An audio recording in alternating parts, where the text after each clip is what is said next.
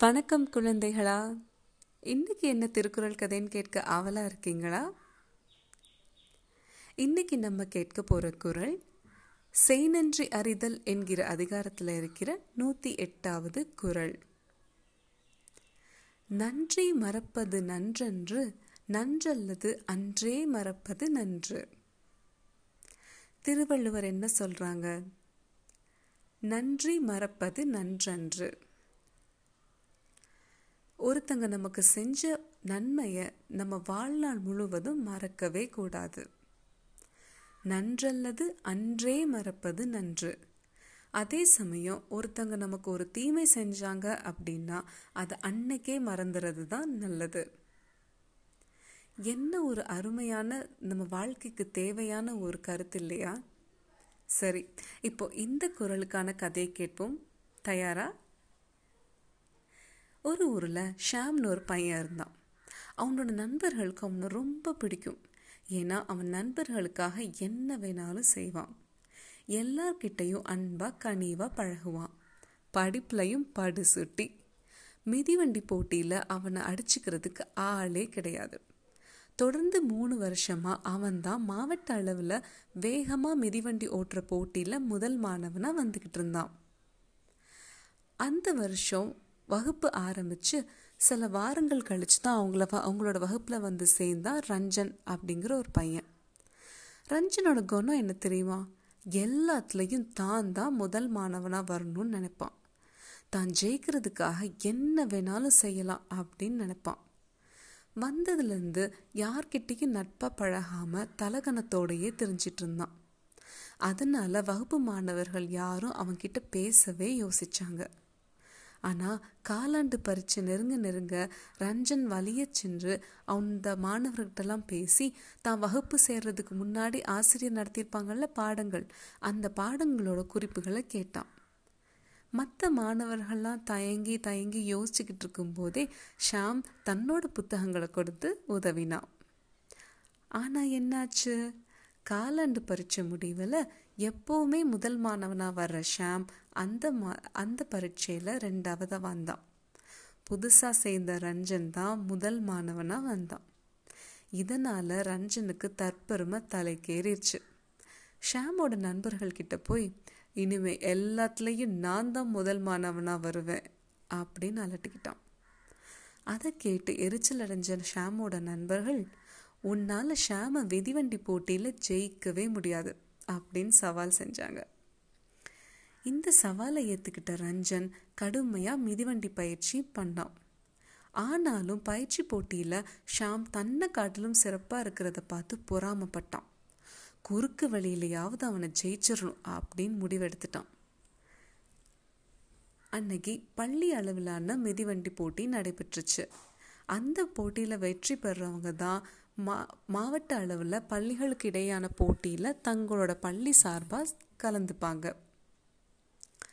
தன்னோட பன்னிரெண்டாவது பிறந்த நாளுக்கு பெற்றோர் கொடுத்த பரிசு ஷாமுக்கு ஒரு புது மிதிவண்டி. அந்த புது மிதிவண்டியில் அசத்தலாக வந்து நின்னான் அவன் பக்கத்தில் ரஞ்சன் தன்னோட மிதிவண்டியில் போட்டி தொடங்க தயாராக நின்றுட்டு இருந்தான்.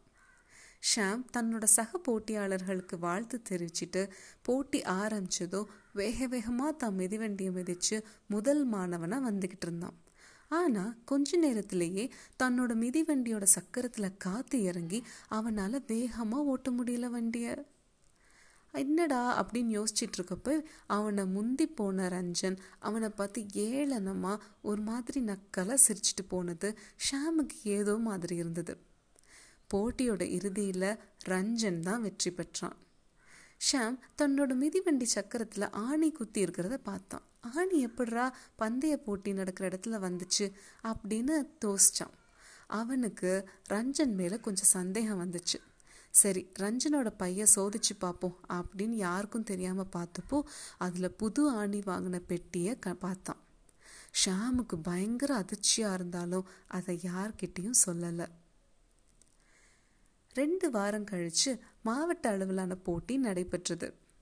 அந்த வருஷம் அவன் பள்ளி சார்பாக ரஞ்சன் தான் கலந்துக்கிட்டான் முற்பகல் செய்யின் பிற்பகல் விழையும் இந்த க திருக்குறள் கேள்விப்பட்டிருக்கீங்களா? அதுக்கான கதையை நான் இன்னொரு நாள் சொல்கிறேன் அதோட அர்த்தம் என்ன அப்படின்னா காலையில் நம்ம நம்ம ஒருத்தங்களுக்கு ஒரு தீமை செஞ்சோம் அப்படின்னா அந்த தீமை மத்தியானத்துக்குள்ளேயே நமக்கு தானே வந்து சேரும் அப்படிங்கிறது தான். நம்ம ரஞ்சன் என்ன பண்ணா ஜெயிக்கணும் அப்படிங்கிறதுக்காக ஷாமோட மிதிவண்டி ஓடுற பாதையில் ஆணி வச்சு அவனை அவனோட மிதிவண்டியை பழுதாக்குனான்ல? அதே மாதிரி என்ன ஆயிடுச்சான் இந்த மாவட்ட அளவிலான போட்டி தொடங்குறதுக்கு கொஞ்ச நேரம் முன்னாடி ரஞ்சனோட மிதிவண்டி பழுதாகிருச்சு. அவனுக்கு ரொம்ப அழுகையாக வந்துச்சு. தான் பண்ண தப்போட தண்டனை தான் இது அப்படின்னு அவன் உணர்ந்தான். அப்பா அப்படி அவன் ரொம்ப கஷ்டத்தில் இருக்கிறப்பவே ஷாம் அப்போ ரஞ்சனுக்கு வாழ்த்து சொல்ல வந்தான்.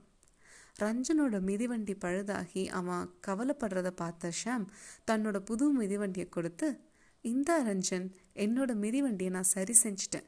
நீ இதை போட்டியில் ஓட்டி ஜெயிச்சிட்டு வா அப்படின்னு கொடுத்தான். ஷாம் தன்னோட பாட்ட புத்தகங்களை கொடுத்து உதவியும் அந்த நன்றியை மறந்து தான் அவனுக்கு செஞ்ச துரோகத்தை நினச்சி வெக்கப்பட்டான் ரஞ்சன். ஷாம் முன்னாடி உடஞ்சி அழுது. என்னை மன்னிச்சிரு ஷாம். நான் தான் அன்னைக்கு பள்ளியில் ஜெயிக்கிறதுக்காக உன் பாதையில் ஆணியெல்லாம் வச்சேன். தயவு செஞ்சு என்னை மன்னிச்சிரு அப்படின்னு கெஞ்சினான் அதுக்கு ஷாம் சொன்னா அது எனக்கு அன்னைக்கே தெரியும் ரஞ்சன். அதை நான் மறந்தும் மறந்துட்டேன். இனிமே அப்படி செய்யாத. என்றைக்குமே நேர்வழியில் ஜெயிக்கிறது தான் உண்மையான வெற்றி. நிச்சயமா நீ இந்த போட்டியில் ஜெயிச்சு நம்ம பள்ளிக்கு பெருமை சேர்க்கணும். சரியா? அப்படின்னு வாழ்த்து சொன்னான். அதோட உத்வேகத்தால் ரஞ்சனும் நல்ல வேகமாக ஓட்டி அந்த வருஷம் மிதிவண்டி போட்டியில் முதல் மாணவனாக வந்தான். அந்த வருஷமும் அந் அவன் பள்ளி தான் சிறந்த பள்ளியாக வந்துச்சு. அன்னைக்கு ஷாம் செஞ்ச உதவியை ரஞ்சன் வாழ்நாள் முழுவதும் மறக்கவே இல்லை. ஆகவே குழந்தைகளா நாமும் மற்றவங்களுக்கு செஞ்ச நல்ல விஷயங்கள் என்னைக்கும் மறக்கக்கூடாது. அதே சமயம் ஒருத்தங்க நமக்கு கெட்டது செஞ்சிட்டாங்க அப்படின்னா அதை அன்னைக்கே நம்ம மறந்துடணும் அப்போதான் நம்ம வாழ்க்கையும் சந்தோஷமாக இருக்கும். நம்மளோ நம்மளோட நன்மையை பார்த்த அவங்களும் திருந்தி அவங்க வாழ்க்கையும் நல்லபடியாக அமையும். கூடிய சீக்கிரமே இன்னொரு திருக்குறள் கதையோட சந்திக்கலாம். அது வரைக்கும் ஆதில நபினோட நன்றி வணக்கங்கள்.